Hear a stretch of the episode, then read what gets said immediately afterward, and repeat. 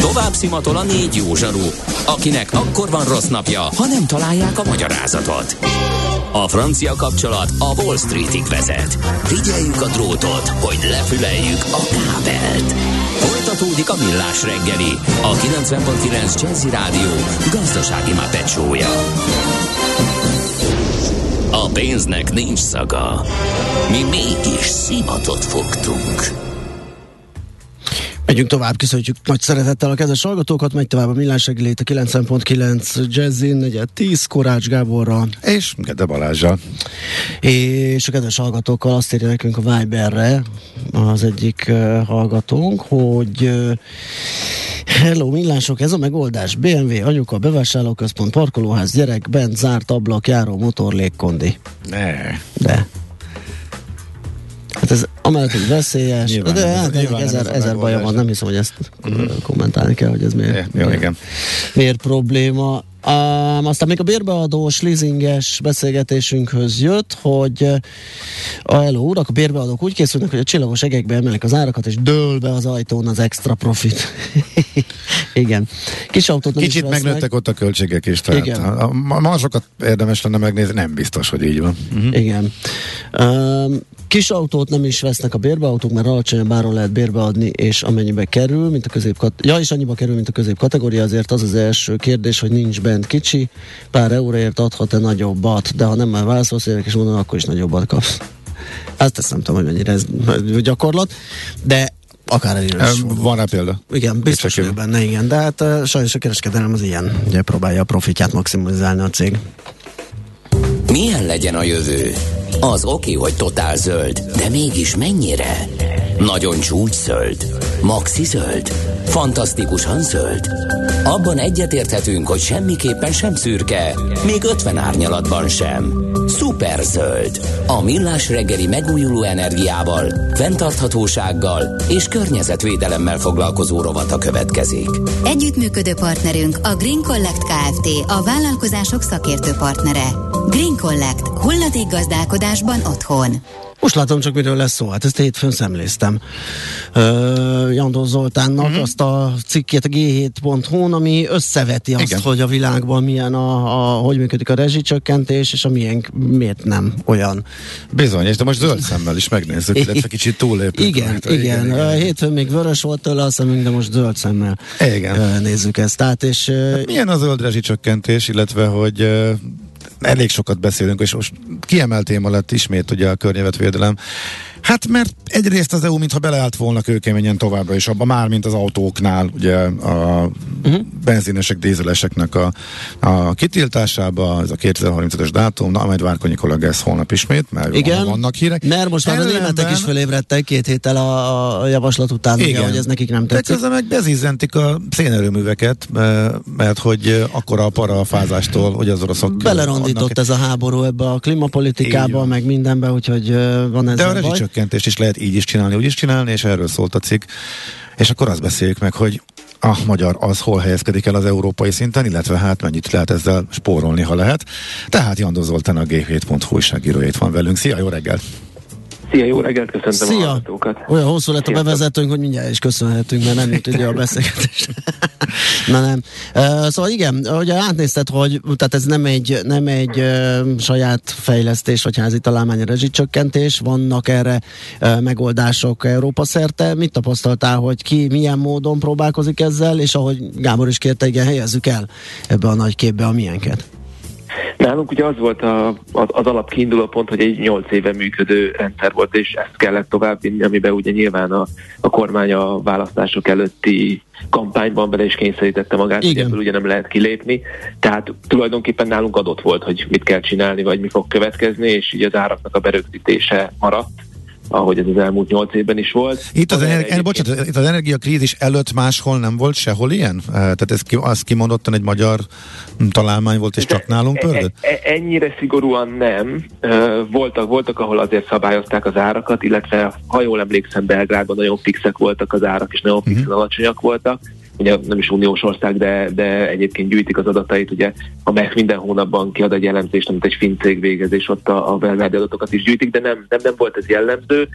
általában azért valamennyi, mindenki próbálja kiszűrni azért, mert egy, az energiárak amúgy eléggé nagyon tudnak ingadozni, ezeket ugye különböző kereskedelmi módokon be lehet azért kötni, és ugye azért a szolgáltatók, a lakossági szolgáltatók erre, erre törekszenek is, és általában azért próbálják kiszűrni a nagy ingadozásokat, de hogy évről évre azért voltak változások, lefele fölfele, nyilván akkor, amikor alacsonyak voltak az árak, például a Covid idején annyira lementek, hogy a, a rezsicsökkentett árnál is ilyen 60-70-80 százalékkal lehetett alacsonyabb például a, a gáznak a, a piaci ára, akkor, akkor ugye nyilván csökkentek a az Európai Uniós országokban is, de ennyire szigorú rögzítés nem volt. Most azért vannak olyan országok, akik berögzítik, vagy megpróbálják berögzíteni, de itt is teljesen eltérnek a, a, a megoldások a Magyarországitól. Van, ahol csak néhány hónapra rögzítik be, ahol pedig hosszabban próbálják, ott is azért jóval magasabb szinten, tehát ugye ezek nem a 2013-as árakhoz vannak kötve, hanem jellemzően már inkább az idén tavaszi, vagy esetleg téli árakhoz, amik azért már jóval magasabban voltak, és nem ez a legáltalánosabb megoldás. Ami, ami nagyon érdekes, és ami szerintem magyar szempontból a legfontosabb, és zöld szempontból is egyébként egy ilyen érdekes kérdés, hogy jellemzően azért ezek differenciált segítségek a, a lakosságnak. Aha. Tehát nem az van, mint Magyarországon, hogy mindenki megkapja a rezsicsökkentett áron a, a villamos energiát és a, a gáz, hanem az van, hogy a leginkább rászorulókat próbálják meg segíteni, és azok, akiknek meg kisebb problémát jelent, ez azok veszik, ha nem is a piaci áron, de azért egy jóval magasabb, magasabb áron az energiát. Ami azért fontos, mert ugye ilyen energiahatékonyságra készteti az embereket.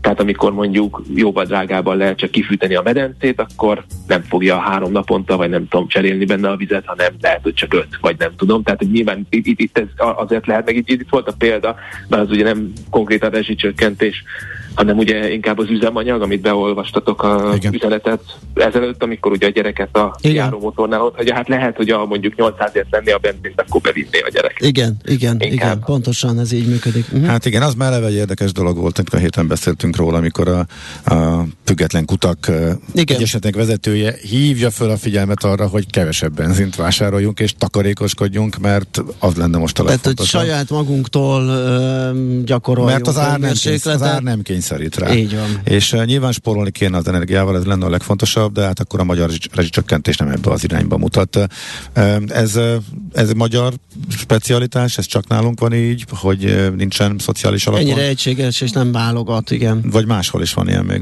Hát Bulgáriában van még olyan, hogy nincsen ilyen uh, konkrétan jövedelem alapján szabályozott, hmm. vagy rászorultsági alapon szabályozott, az összes többi uniós országban van ilyen. Ugyanakkor azt azért látni kell, hogy nem feltétlenül máshol sem feltétlenül az ilyen hatékonyság irányába tolt el ezeket a dolgokat, ahol különböző intézkedések születtek, ott nagyon sok helyen az adócsökkentés volt a megoldás. Ugye Európának a keleti részén nem nagyon voltak olyan adók, amik a zöld átállás támogatását célozták volna itt az áfát, törölték, csökkentették a kormányok. Nyugat-Európában viszont viszonylag régóta vannak olyan adók, amelyeknek az a célja, hogy a lakossági állagban voltak beépítve, és az a célja, hogy a zöld átállás segítsék, és nagyon sok helyen ezeket lecsökkentették, vagy kivezették.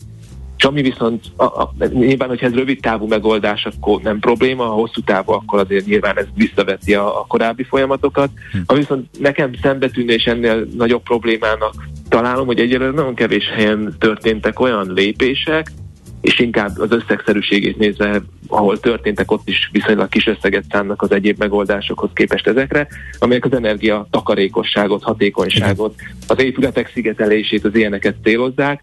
Néhány a skandinávok járnak ebben elő, de hogy nagyon kevés helyen vannak konkrétan olyan lépések, amik tényleg ezt célozzák. Szóval úgy tűnik, hogy akkor tűzoltás megy minden szinten, tehát uh, uh, akár az árbe, vagy árbefagyasztások terén is egy hirtelen sokként érte Európát, és ez, ez azt jelenti, hogy úgy számol mindenki, hogy akkor ez egy rövid fölfutás lehet, vagy csak hirtelen kellett dönteni, és ahhoz nyúltunk, ami az a legkézenfekvőbb volt, és a leggyorsabban lehetett reagálni.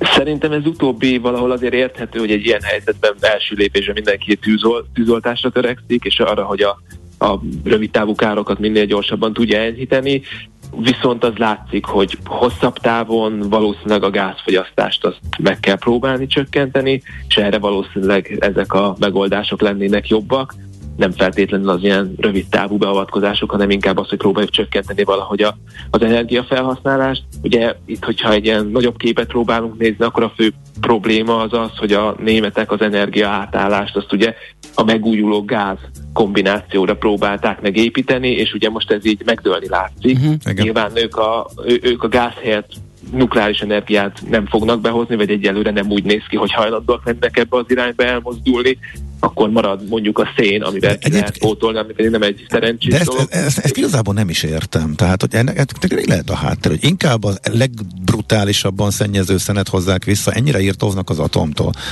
Ez, ez igen, miért? igen.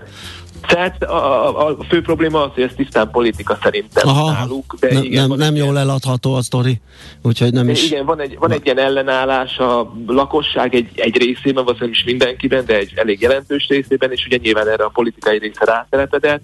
Egyébként a, a zöldeknek volt ugye nyilván ez, és most egy picit azért érdekes, mert ugye a, a korábbi zöld politika megy szembe a, azzal, ami most valószínűleg egy ilyen érdek lenne, mert persze egyébként, ha azt nézzük, akkor mondjuk a, a, a nukleáris energia nem feltétlenül egy, tehát nem tudjuk még hosszú távon annak is lehetnek problémái, de én mindig azt szoktam mondani, hogy amikor ég a ház, akkor nem azt kezdem el nézni, hogy a, ott lóg a képről falon a Van Gogh, és azt mentem, hanem a gyereket viszem ki. Tehát, amikor nagyobb a probléma, akkor azzal kell foglalkozni, aztán hogy utána a hosszabb távú gondjaival, a nukleáris energiával el lehet esetleg kezdeni később foglalkozni.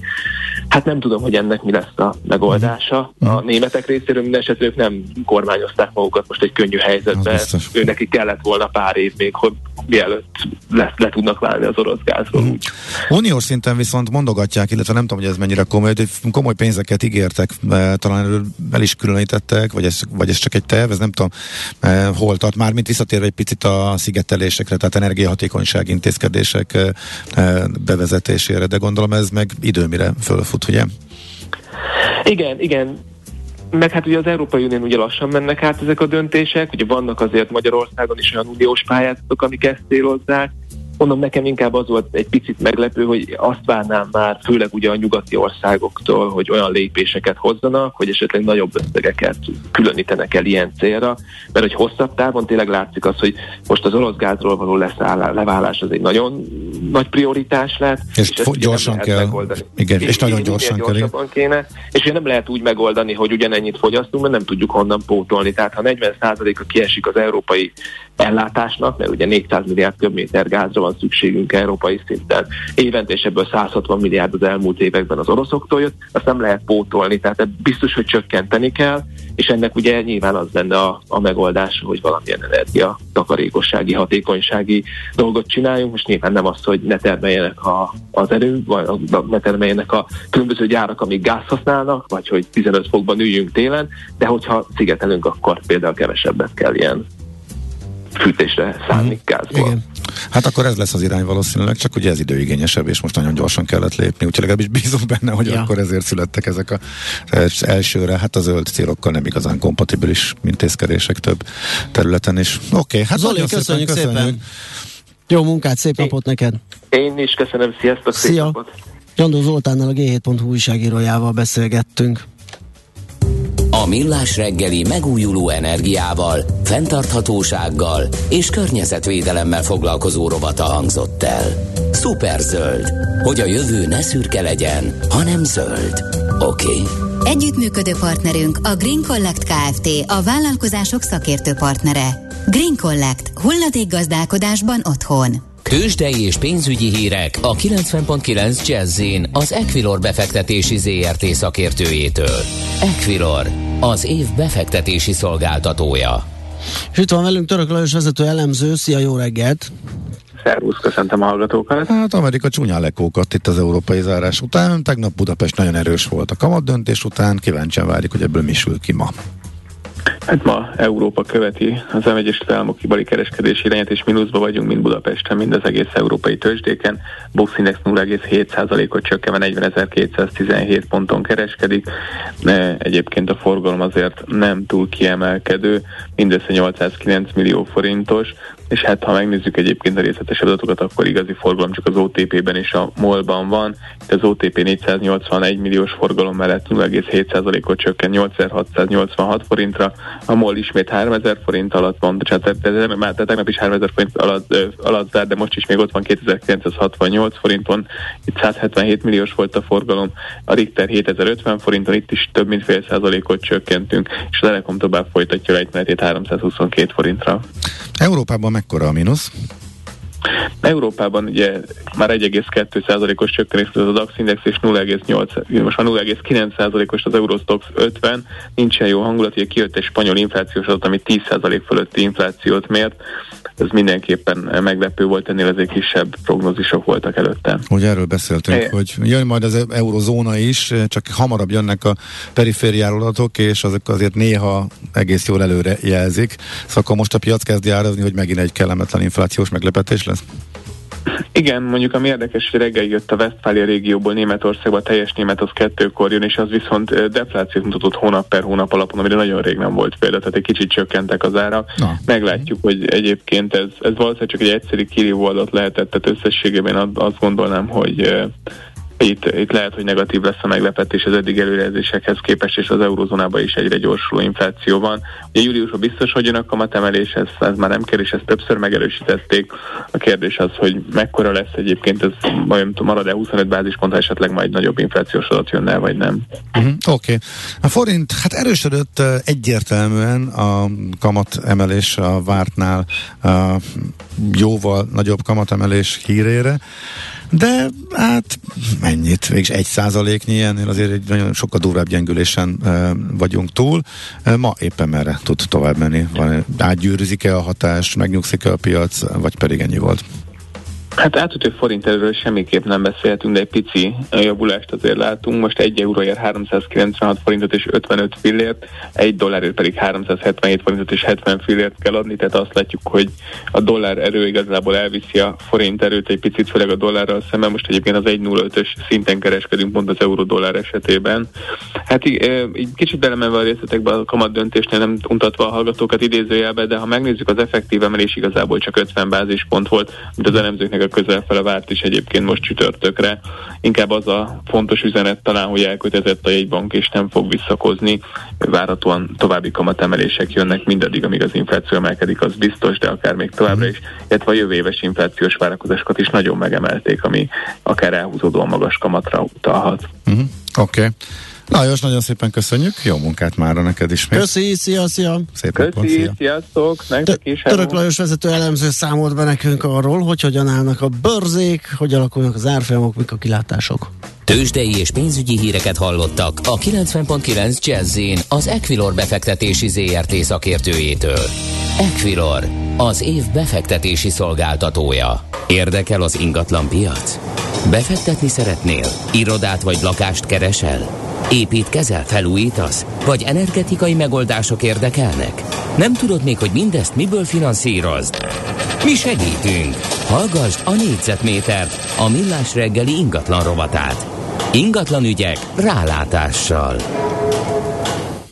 Azt hiszem valamikor tavaly, amikor szerveztem ezt a beszélgetést, akkor néztem a kis ingatlan rovat. Mikor volt utoljára téma? Igen, mert a ugye ez az, el, ez az elővásárlási jog, ez egy, ez egy maran, egy para volt, hmm. és, és ez egy komoly problémát okozott, akár több évig ott lebegett a tulajdonosváltás környékén annak a lehetősége, hogy valaki egyszer csak jelentkezik, hogy, hogy hát az, az neki is kéne. Most ebben van egy változás májusi hatája, hogy tehát megnézzük azt, hogy mi volt ez korábban, vagy hogyan működött a, a garázs nyilvántartás, és mennyiben bonyolította az adásvételeket, és megnézzük azt, hogy milyen irányba változott most, hogy így gyakorlatilag önálló ingatlanná vált, és ezt a státuszt elnyerte. Dr. Kui Szilárd lesz a segítségünkre, ő a local partner, a DLA Piper Hungary ingatlanjogi csoport vezetője, és dr. Kaszatót Krisztina is velünk van, a DLA Piper Hungary ingatlanjogi csoportjának ügyvédjelöltje. Sziasztok, jó reggelt!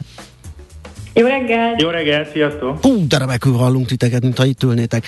Na, ö, tehát akkor, ugye, amit a felvezetőben elmondtam, nézzük meg, hogy mielőtt megnézzük, hogy merre változott ez a szabályozás, tehát az, a garázsok ö, nyilvántartása. Mi volt a helyzet korábban, és mennyiben nehezített az életét a meglévő tulajdonosnak, a jövendőbeninek, a tulajdonos váltónak éppen, mi volt a szitu?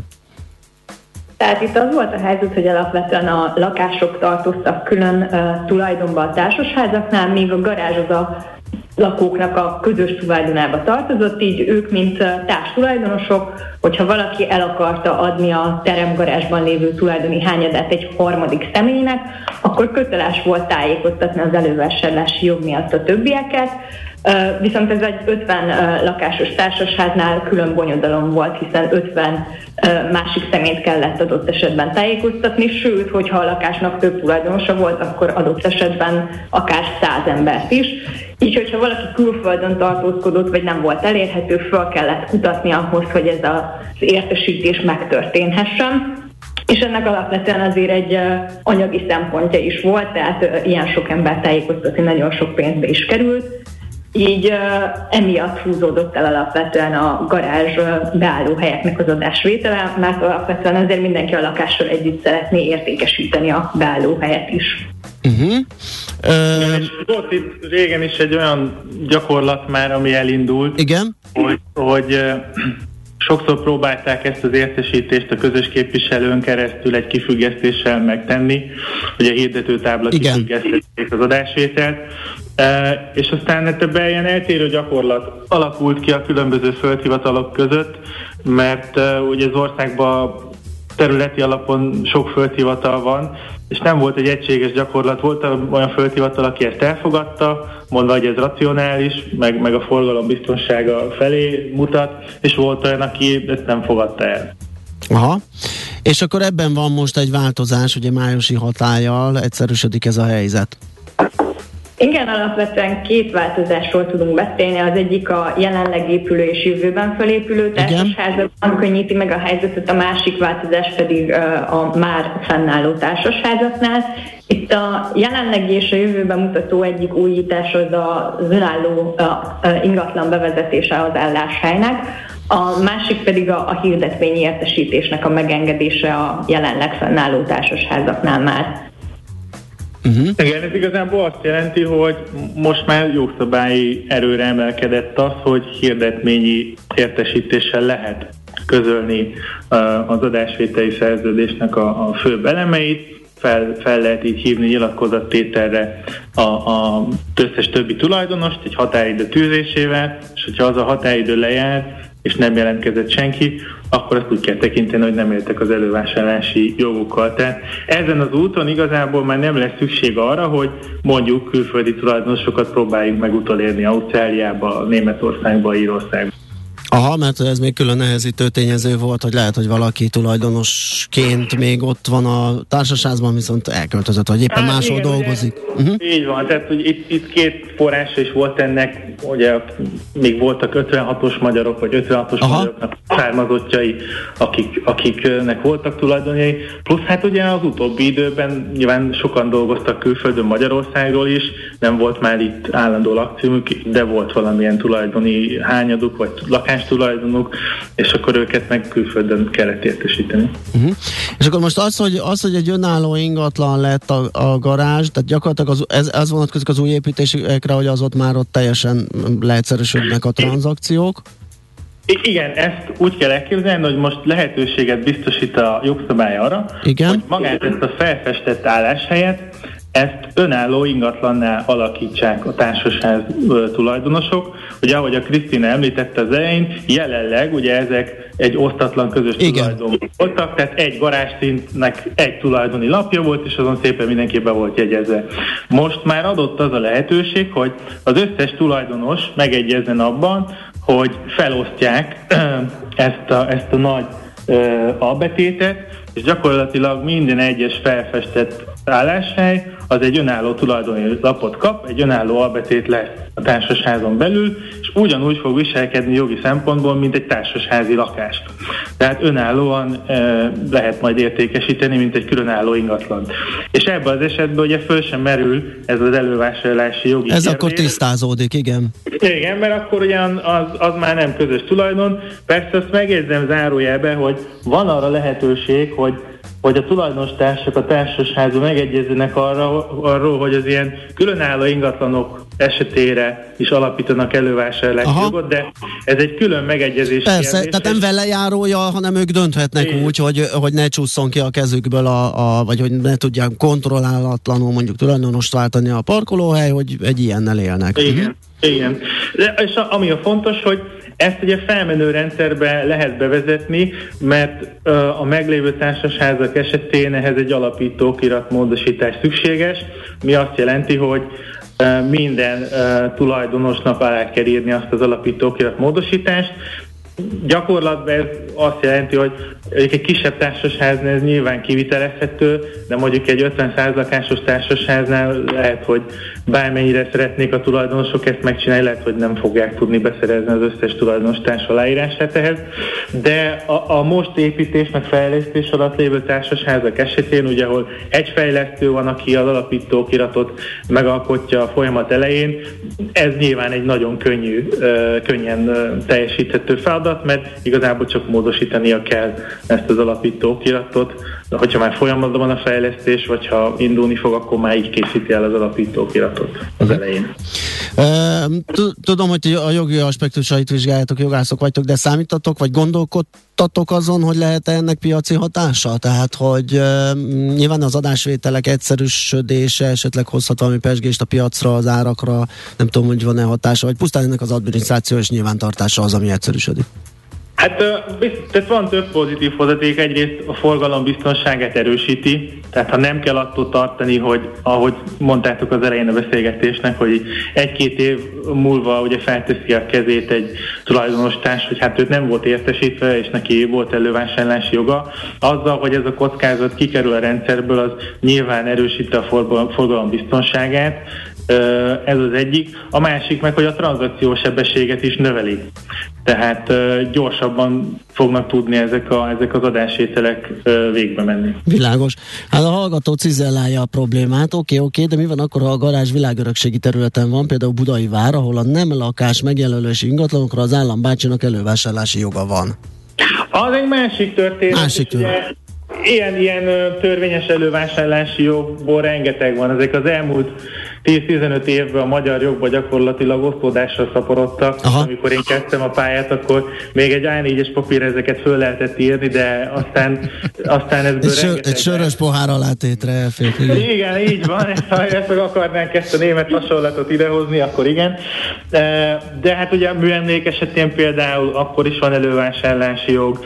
Tehát rengeteg olyan elővásárlási jog létezik, ami, amit ettől függetlenül ugye meg kell nézni.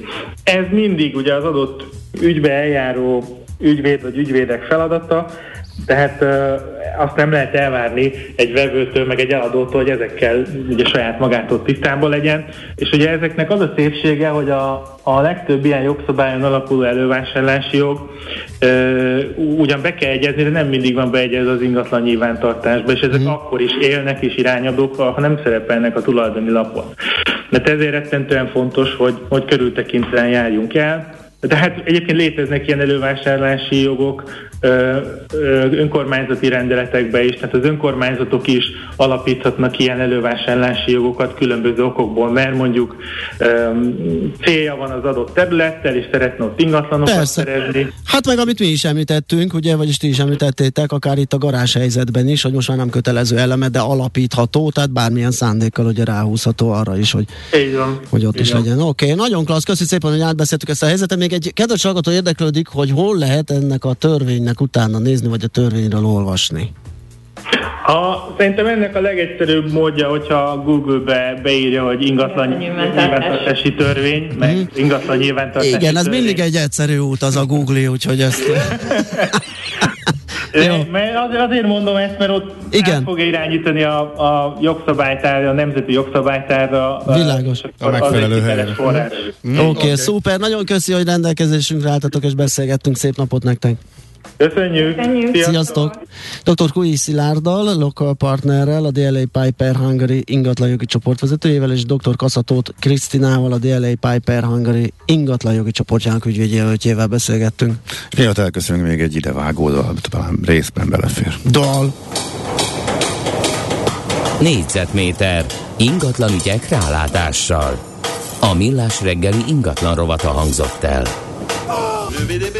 Hát ez Na, nagyon volt. Csodálom, hogy még nem írta. Ja, de, de, de, ez a dal zseniális. Ez Hát ez tényleg mindenkinek. Elnézést attól a hallgatótól nem kérdeztem meg, de hát ez a kapitalizmus. Ö, azt írta, hogy arra mi a megoldás, hogy szeretnék garázsbeállót a lakásomba vásárolni, de nincsen eladó. Viszont van pár olyan egyén, akinek akár 20-30 garázsa is van ugyanabban a társaságban, de nem akar eladni.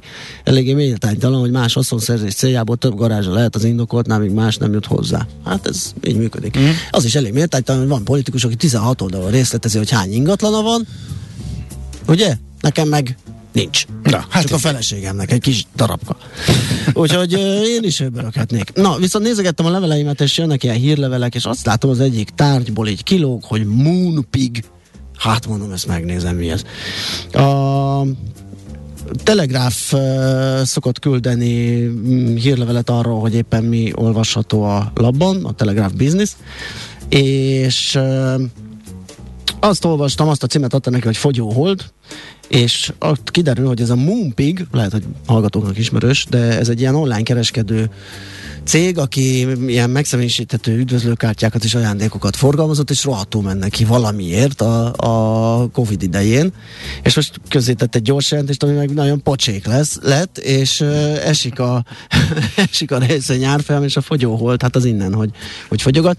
És ez csak egy rövid sztori, de rögtön az ugrott eszembe, hogy ahogy szoktunk szórakozni azzal, hogy a, az angol elnevezését a cégeknek magyarra fordítjuk a hernyótól a nemzetközi üzleti gépeken át a, a, a, a ágy. kicsi, kicsi puha Az ágy, fürdő, fürdő és mögötte. és mögötte, igen, Nem pont, pont most hogy jelent a héten, szóba igen, is került. abban igen. nagyon ez a, ez a holdmalac, ez szerintem Igen. nagyon Ez zseniális, illene, abszolút illene bele, igen.